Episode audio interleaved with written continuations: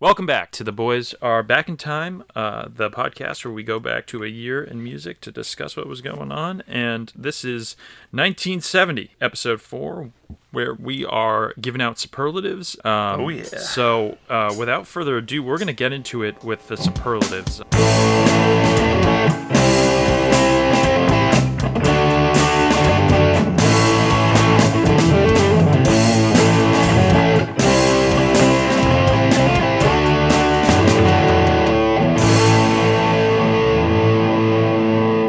We always have these two. Uh, what was the most overrated artist of 1970? Uh, so it's pretty easy.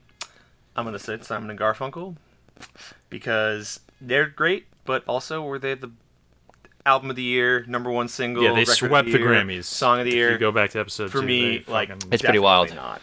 Definitely not. How about you, Ryan? I mean, that's a really good pick. And in that same vein with the Grammys, these people got nominated so many times. I just don't get it. Maybe it's just a product of the times. But uh, the Carpenters, man, I don't know. I just don't Yeah. get it. I mean, she has a be- Karen Carpenter, beautiful voice, but yeah, I was literally between those two There for my go. picks: the Carpenters or Simon and Garfunkel. Uh, I do think Simon and Garfunkel are good, but um, Yeah. they were they had the number one song. They won every major Grammy category, um, and. I don't. I don't think their music warrants that kind of sweep. Um, so, and we've had other years where people sweep, and we've been like, "Yeah, that makes sense." But for this one, it's like, man, there's a lot of really great music. yeah. you know what else is overrated? Um, Janis Joplin dying. Overrated. That one was overrated. Two albums. Get out she of here. she should have she should have held on, but it's okay. Wow, Your pick, Brian. That's a hot take. Uh, no, um, no, mine was uh, Oh, yeah, yeah, yeah. Simon and Garfunkel. Oh, Um, but the Carpenters are also a very good choice. Uh, underrated from 1970. Bob, who do you have? Um, I said Kool and the Gang's debut album. That album's awesome. So fun, funky, a lot of instrumental stuff, but it's like I don't know, that should be it more in the higher echelon of like great albums, especially funk albums. That's like this is 1970. Funk is Yeah. like just starting to exist. We got Funkadelic. Just this is their Yeah. debut album. Comes out this year. Mhm. Like, and that whole style, which Their existence is just underrated too, Funkadelics. uh, Yeah. They're so Yeah, fantastic. they're So for me, I'm like, this Kool in the Gang album is so good, and I wish it had more recognition. love it, love, love that. Absolutely. Um, I'm actually gonna say the the Beach Boys record. I like I said, I Yeah, it- I thought that they were dead after on my radar. Pet Sounds. Like that was it, and it's like no, it was great, and uh, yeah, it's fun to listen to. It's gonna be a new staple of my summers. It's great. Love it. Huh? I had a uh, Jorge Ben Jor, uh, the Brazilian uh, artist who has some great uh, bossa nova uh, music that is just Brazilian music in general, uh, especially that bossa nova style. It's so easy to listen to, and um, yeah, I think more people should check him out. And I, Bob, in the last episode, you said John had it as his favorite album of the year, Yeah. and I'm not surprised, man. It's it's great. It's great stuff. So Yeah. clearly underrated. All right, this is another one that we have every year. Um, musicianship performance. Who had the best moment of musicianship of the year? Okay. So this is this is a long-winded one, but I'm gonna keep it short. I think Eric Clapton plays on so many albums this year. Oh. He has Derek and the Dominos. He has this. He also plays in the entirety of All Things Must Pass by George Harrison. Um, and without him as the glue of those, along with Ringo, who was like kind of my second choice because he's on John Lennon's album, he's on All Things Must Pass, he's his own album, he's on some other like movie soundtracks and stuff.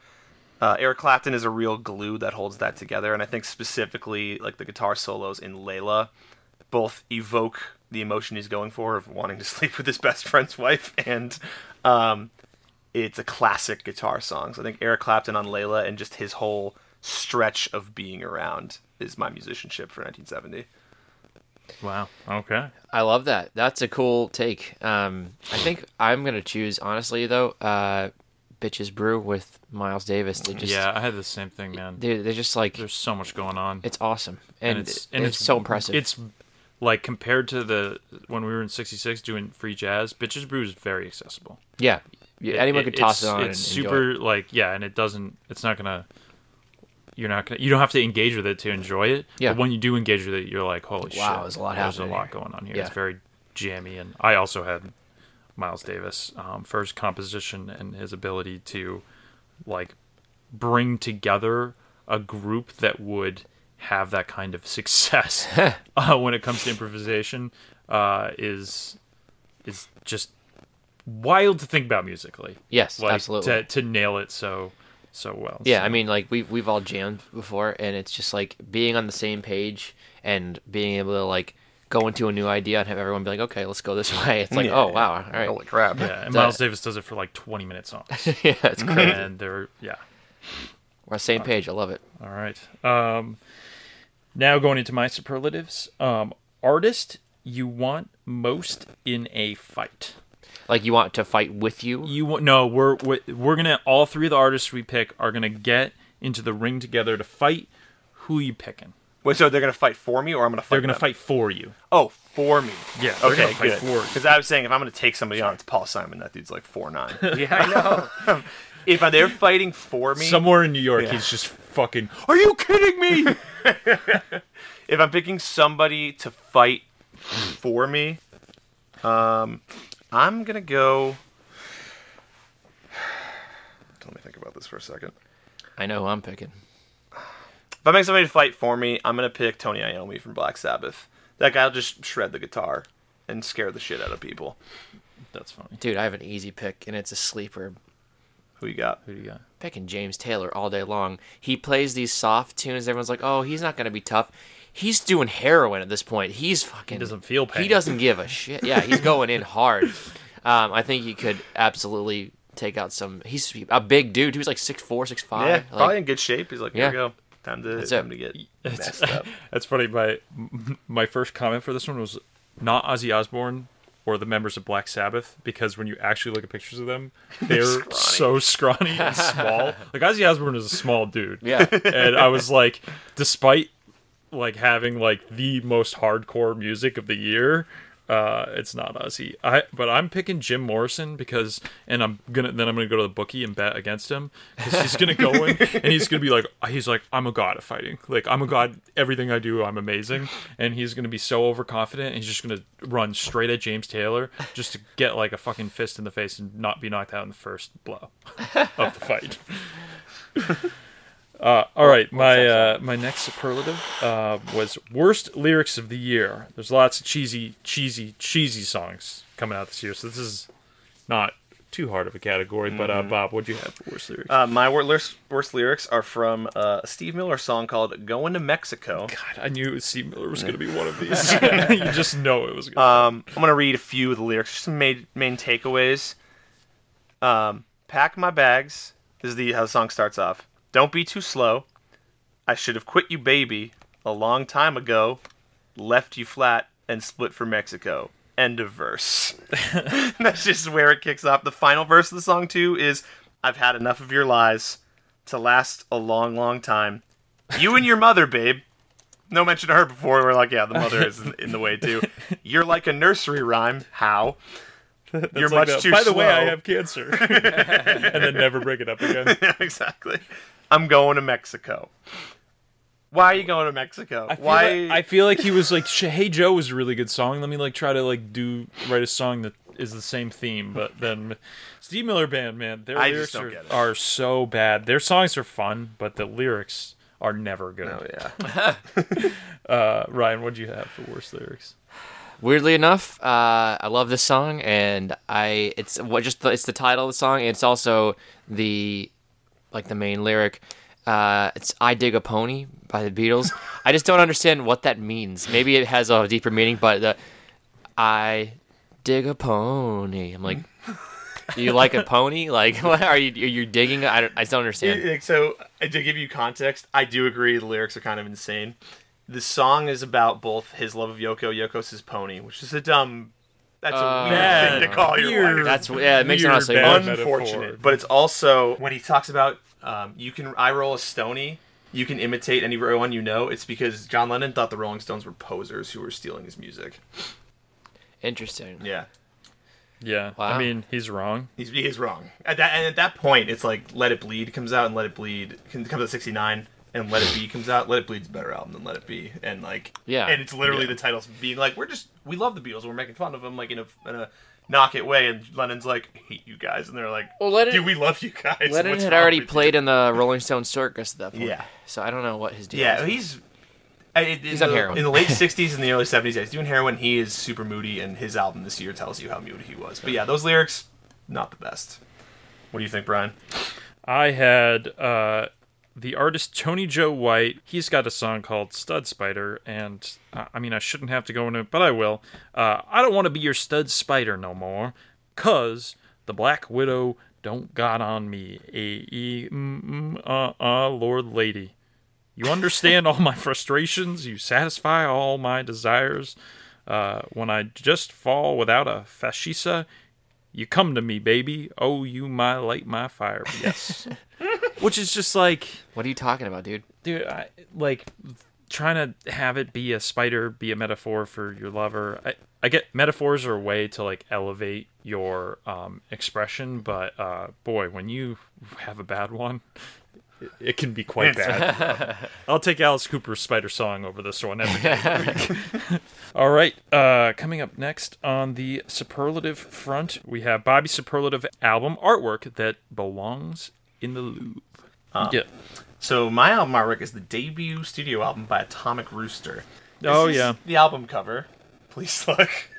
Yeah. It is a rooster. It's a rooster with tits. With a large pair of tits in a box with a chair under it for basically no reason. It's uh, it's interesting to say. the least. The rooster's also green, which I don't think Okay. happens. Um, It also looks like an eagle. Yeah, it kind of looks like an eagle rooster. It looks like a rooster that's ready to go flying. Well, I guess that this is where the you know the atomic component of it, because Oh, clearly the nukes have Oh. effect on the- affected the Yep. rooster. Yeah, uh, it, it, that needs to have a special spot, like right next to Mona Lisa. Yeah. right there. So you'd be like, how'd that rooster get the tits? How did you put human tits too, not like rooster tits. Right. Those are clearly human tits. Ryan? How about you? Album artwork that belongs in the Roosters are. I thought roosters were men. They are men. They are, yeah. This rooster has tits though. It has female tits. Yeah. To be clear, this is not. It's not pecs. Uh, I I think the man who sold the world, David Bowie, where he's laying on his couch with his dress and he's just kind of like. It looks like that could be up in a museum. It also museum. feels lazy too. Yeah, it does. Yeah, It, it- Where's some it's stuff? like the Titanic, yeah. but without the tits. we can just combine those two album All covers. of the album covers. so I had uh, I had an ironic pick and an unironic pick. My ironic pick is Van Morrison. Yes, with the oh my street God. band. What a fucking Dude, disaster! and Moondance. First, for yeah, Moondance also this. Van, you are not an attractive person, especially when they zoom in on your face or superimpose your face with a picture of you wearing a weird dress in the middle of the forest. Like, wh- Eh, dude. that- what Every single album cover of his is is him, and it's like, he's not smiling. If- he's just staring what? stoically. dude, who the f- he? I mean, he had to have been in charge. That no one would have allowed. No one would have been signed. He's like, no one yeah, signed up uh, on that. This is this has to be the album I cover. bet you or I he got in fights about that. People Yeah. would be like, "You can't. You're gonna sell less albums. People are gonna look at that and be like, "N- I don't want that." And you write great music too. So, um, but yeah, Yeah. Van Morrison. Uh, unironically, fucking bitches brew is very cool. yeah, I gotta look at that again. Great album cover. Yeah, it's just it just looks like something that would be in the Louvre. oh yeah, that is cool. Uh, coming up next, we have Band from the Future to cover an album from 1970. Okay, there's a ton of amazing options. Oh, yeah. you could do here. So you have to kind of For any year, but this is a great year. Yeah, Obviously. this is a, a great time. I think I want to hear Father John Misty do Moondance in its entirety. Oh, that's lovely. That would be oh, that'd be fun. His his soulful voice over that because uh, he doesn't really do rasp the same way. that yeah, Van, Morrison Morrison's does. very raspy. Van Morrison's very raspy and he nails it. But Father John Misty, at moments, he can do raspy and it oh, works. Oh. And I'm interested to see The- him have to do that more often. or And just then- like turn into the mystic, mm-hmm. into the mystic, which is a great, great, great song, yeah, and change the mood a little bit more from like longing to like and raspy to like beautiful and yeah. yeah, I like that. Yeah, I like that exactly. How about you, Ryan?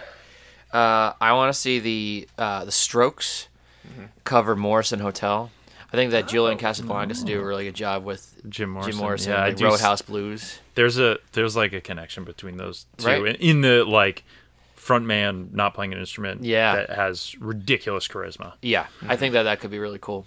Yeah, I like that pick. Um, I had uh, Norah Jones covering After the Gold Rush because After the Gold Rush is one of my favorite albums of the year. Um, and I think the only thing holding it back in times is uh, Neil Young sets himself up for having to have really hard vocal melodies to sing.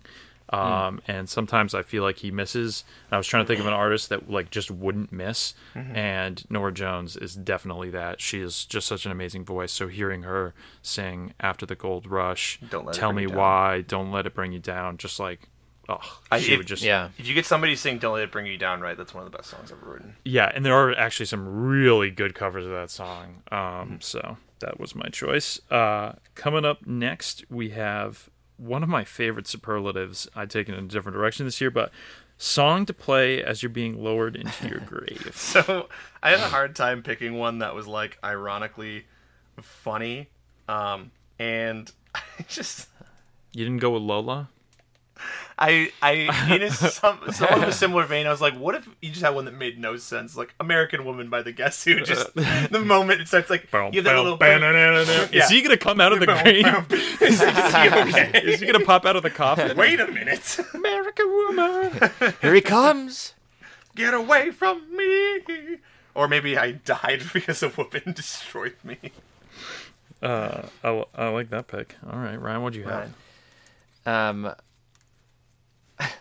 into the mystic, perfect One though, it's like right? beautiful. Yeah. I know it's like beautiful, but it's also like where's he going? He's sailing into the mystic. As we sail Yeah. into the, it's actually like genuinely beautiful. I would Yeah. cry if that happened. Yeah. Don't do that. If I I, if I outlive you, you cannot allow that to happen. Well, also, you shouldn't bury your body. Uh, yeah, you shouldn't. Yeah, there's, there's too many people. Too many people on the When, ground. back when there was like five people, it was totally It's fine. cool. It's like it's There's like it- there's uh, more than five now. Yeah, just a couple, couple more. I also I had all my ironic picks felt worse than my unironic pick of Across the Universe would be a beautiful Oh song yeah, that's a Yeah, great that's to have as your as a send off. What a These are the great song. Oh, I got a four minute voicemail from you, Brian. Oh, cool. It's all right. Probably this podcast. I'll listen back. Oh, that was not a good moment. Oh, that was good. yeah. Um, and the last uh, superlative before we move on to top albums is dangerously cheesy. All right, I love this song, but your song is right on the bridge of Dangerous Cheese, where it's you know it's like, oh, I love you, you're great, and like this is That's for funny. you. But it, for me, it nails it. But it is da- it is dangerously on the edge of that blue cheese becoming uh, The just blue bad, cheese. You know, Yeah. That's fair. how about you, Ryan? Uh, close to you by the Carpenters. God damn. Yeah. The, yeah, the they Carpenters. deserve it. They, deserve, it. Yeah. Oh, I mean, that, that's what their whole thing was. They were selling cheese for a living. Yeah, man. I'm gonna go with uh with uh bread. Um, just an artist that had a whole career that I'm not quite sure How? deserved to be quite as successful as they were with like very like I don't know. Their songs are just they're not bad, they're just so unoffensive and cheesy Yes. and it's they don't age well for me. It's No. it's blue cheese. It's this isn't this isn't Rick Astley like br- a nice brie, uh, but this is this is a moldy. Straight up, straight up moldy cheese. Thanks for listening to 1970 Superlatives episode. We got more episodes on 1970 already released, and a few more coming out through the end of February, including our picks for top five albums of the year and an essential playlist draft. Thanks for listening.